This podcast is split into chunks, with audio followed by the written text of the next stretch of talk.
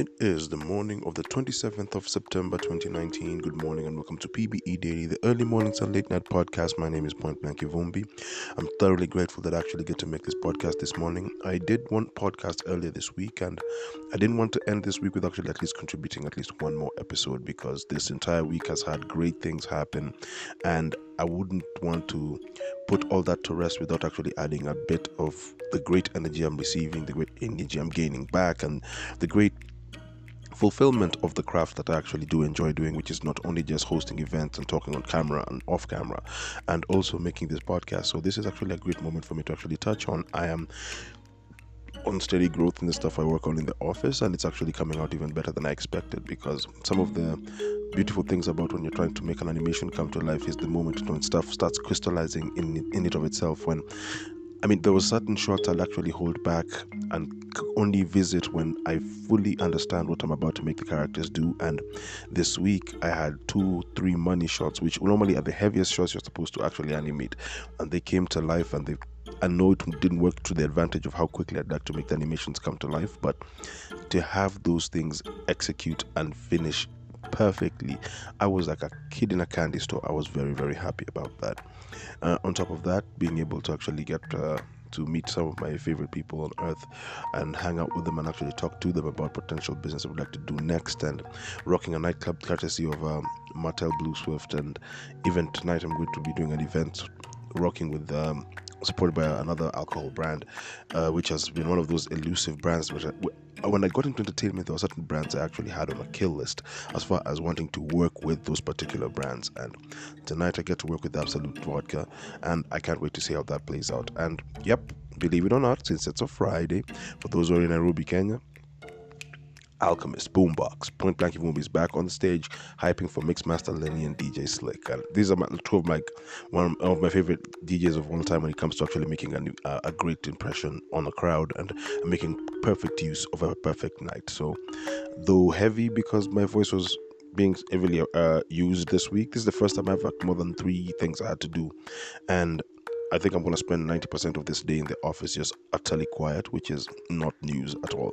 It's something I always do. I, I, normally get there, get my coffee, you know, sugar, sit in the back, and just get the animations done. Whenever I needed to actually have brainstorms, I'll brainstorm, but I don't think I'll really be required for any brainstorm of any sort. But should that happen, I shall contribute. But until then, I'll be meme all the way all to the end. Hope I got that word right. Now, the thing I wanted to talk about today is inspired by a certain uh, books and certain interviews that I've been watching for the last couple of days. And another topic I was going to touch on, I'm probably going to sit on it a little bit longer because I needed to actually properly crystallize in my head before I actually touch on it. But this one is, is informed by um, video interviews that I was watching.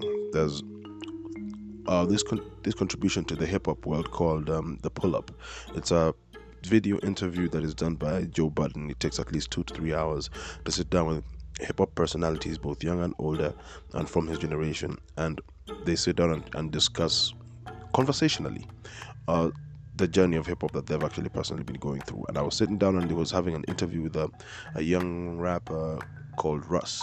And he no, he's not young in the game of hip hop because he started making music when he was in his early 20s, and he's now in his late 20s, already making it into the Forbes list as far as his successes on tour visiting uh, countries in Europe and visiting countries in South America and being uh, an Italian um, native as far as his culture and still having a great command of hip hop. He did say a couple of things that actually really, really stood out with me and, and they really resonated with me as well.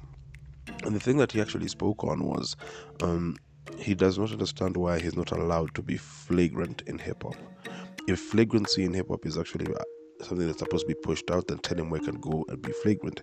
He is a personality that is actually aggressive, and it's something that actually it made me start thinking back uh, uh, to how the last couple of years have been to the culture that is hip hop. And the next topic I'm going to talk about on, on, on the next podcast is actually this is a, a, lead up to what is going to be said in that podcast and hints of what that topic is going to be. I'm also going to infiltrate in this particular topic because it's interesting how all these ideas have been going side by side. Now, when I got into hip hop as a young as a younger man, the whole idea that actually really stood out with me was the fact that when it came to earning your stripes in hip hop, it meant going into the battlefield and earning that which is your keep. And I never wanted to get into rap without earning the stripes that I'm supposed to have in in the forefront as far as being able to be considered an MC. I heard from an interview with um, Kool Moe Dee, Kool G Rap, and all the founding MCs of uh, the very first hit songs in hip in hip hop music, as far as guys who were actually masters of the, or masters of ceremony, because the MC that's what it stood for initially. It was master of ceremony. The first star of hip hop was a DJ. If the DJ wasn't playing the music in the background, you weren't able to do anything in the foreground. And because the, the DJ sometimes doesn't really speak, you needed a person to keep on making uh, great explanations of how great the DJ is. And Ice T was one of those people who would actually tell you, and he was a, a representative of the West Coast, but he understood the culture cultural importance of these particular words. Um, if you really want to dive into that, there's a documentary called Beef. Um, it was done by QD3, Quincy Jones III. And if you go sit down and watch those beef documentaries, you'll understand from the birth of hip hop all the way up to like documentaries like Hip Hop Evolution. You will see that the very first MC's veracity was your friend. MCs had to prove themselves as far as when you speak poetically on that microphone, it actually just gave you even more power to actually make yourself even the most influential and most aggressive and most ferocious guy in your community. And because you were actually given the chance to hold the microphone and be the guy who speaks in high regard of the man behind the decks, you became the truth.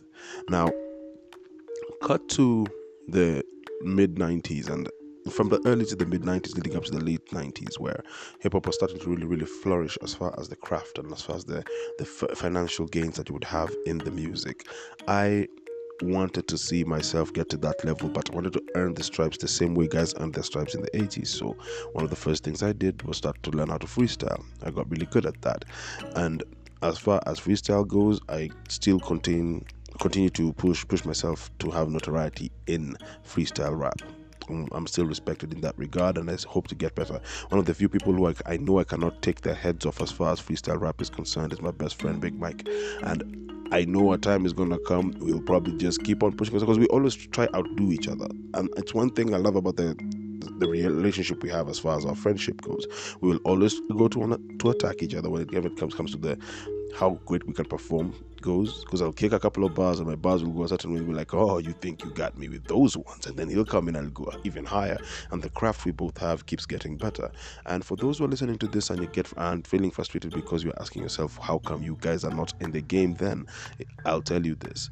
We figured our own way to do things is the only way we'll actually get to execute them. As long as there's breath within our lungs, we're going to make sure we make music come to life. But we're going to do it in our terms, on our, our timeline believe it or not, we do intend to make that come to life. And coming back to Russ, when I was watching that Russ interview and talking about how the flagrancy needed to exist, in my initial stages of watching how in the in the 2000s rappers became more and more introverted as far as speaking about their feelings and their emotions and that which they're actually fighting within themselves. The empathic side of me, yes, was happy that we're actually able to speak away from the toxicity that is seen by society. But that toxicity ended up affecting the quality of rap that came out. Right now, we have very many rap stars, and I can literally, at the top of my head, count maybe three or four of them who came from the battle scene and earned their stripes from the battle scene. The beauty of the convenience of being able to make recordings of great albums within the comfort and confines of home literally led to you becoming a superstar without having your, your iron sharpened by fellow MCs. So, if anything, you're learning how to be a greater MC once you're already successful in the industry. And as a result, it's something that is coming out a victim of um, the fact that no one has been trained or no one has been groomed to hold on to the craft that actually became the redeeming factor of young minds and young individuals who are growing up in different neighborhoods across the globe. Now, I'm not one to shoot myself in the foot or to try and stand above all others and tell others to, to, to bow to me because I think I, I've done enough research to actually speak as a voice of authority. That is not the case. I do not want to start making it sound as if I want to shun or look down upon the young minds that are getting into hip hop currently. That is not the case. Hip hop was bound to evolve, and it did. Trap is a child of hip hop. Crunk was also a child of hip hop. uh, the different kind of cadences and raps that actually came out in the last couple of years were all children of hip hop. We are not about to start making things go sideways, but also we have to look at things in the side of how the generations have been groomed differently. In the conversation I was having with a couple of friends of from the different eras of of Kenyan music, we knew for a fact since we come from a slightly older generation, that the influences we had as far as what made us want to become business people, business moguls, and business owners were mafia and gangster movies. And I also said in a, in a previous podcast that it's no surprise that in many cases, no person who's done clean business is a person we look up to and want to emulate. People who were bullies and bad guys in those particular movies are the guys who actually got successful. Think about the movie um, Wall Street, Money Never Sleeps, and the movie Wall Street itself. Greed is good was a statement put out. And whenever I feel I'm in a certain state and I want to do something and I know I'm pushing myself way too aggressively and I'm trying way too hard to get a one up in that situation, the first thing I'll say is my greed is getting the best of me. But I say it with a smile because I am greedy and I will continue to be so. I am not a person who actually gets into physical confrontations or get into physical altercations in the first place, but I am a firm person to believe that when you come into a room and you want to be in, in, in, given respect and you want to control that room, you have to come from a position of a hunter. I, for one, only hunt on the terms that I find perfect. The difference between me, like say for example, in the flagrancy that I have received in, in hip hop is this everyone has their strategy when it goes into being in a battle. I have touched on this on my on my contributing uh, curating show on Lit 360, and I'm going to really bring it back here because it's very important for me to add to the fact that Russ, the, the hip hop artist, when he was sitting down with Joe Budden, actually put this across. Because another thing I'll tell you about Joe Budden before I really break down what I'm about to go into is Joe Budden is a person who actually speaks very, very openly about his bouts with depression, the fact that his esteem issues used to affect how he would actually behave in hip hop, and uh, in his older age, yes, he still battles with depression and and self esteem and all these things, but that it still affords him the chance to sit down with hip hop personalities from across the globe and talk to them. It's very, very important to him. That and he's glad that he's actually still able to contribute and not be a gatekeeper, but be more of a person who curates and betters the industry by speaking to individuals who found their own way and charted their own waters and found their own way up. Russ is a guy who's talked about reading books by Deepak Chopra and all that.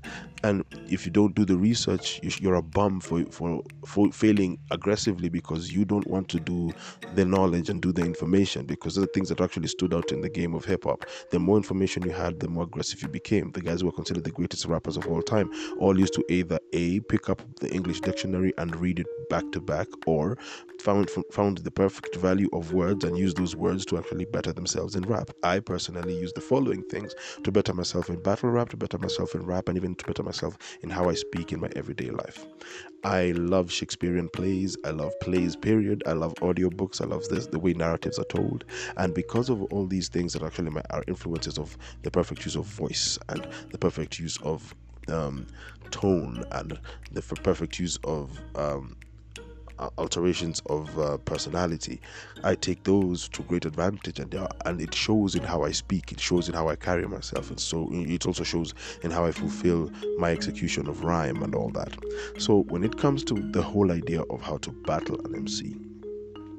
I use this following war strategy because I also listen and watch a lot of war movies and I try to find the personality that actually stood out. Now, when I'm doing my prep to get into a battle, the first thing I do is follow the template of the alleged training that was given to Heath Ledger. And I know I've touched on this before on a podcast, and this is just coming back and revisiting because all the information I learn, I always revisit and come back to. I'll A, watch horror movies and let them sink as far into my mind as possible. B, I'll not even listen to any form of rap whatsoever because I want the translation of that horror movie I watched and how that horror movie made me feel to come through whenever I'm speaking to the MC. When I come into the ring with an MC, the last thing I want to do is use the physical to my advantage because when I tell you check out your clothes, check out your shoes, check out your blah blah blah, like that, those kind of uh, attack lines are it's like pinching someone or punching someone in the face. Physical wounds, uh, wounds heal. When I get into a battle, I come for your mind. I come for your esteem. I come for your personality. When I get into a battle, the last thing you're going to do is even look in my direction with the thought or even the hint of ideas that maybe I can actually take this guy out. I want you to have nightmares about me when I'm done ripping you apart, word for word, bar for bar. And in very few circumstances or very few situations, as a person had a battle with me and rose to come back and speak about it again. The few who've been able to rise back, we've been able to continue doing business together, we've continued to be successful because they also understand that you have to attack that which a person feels is their strongest point. And if we keep on attacking each other's minds, and after that we're able to laugh about it and be like, yeah, we, you had me on a one up with that one. Those are the few people who actually still exist. And it's why some people will always float to the surface in the music industry and others will not.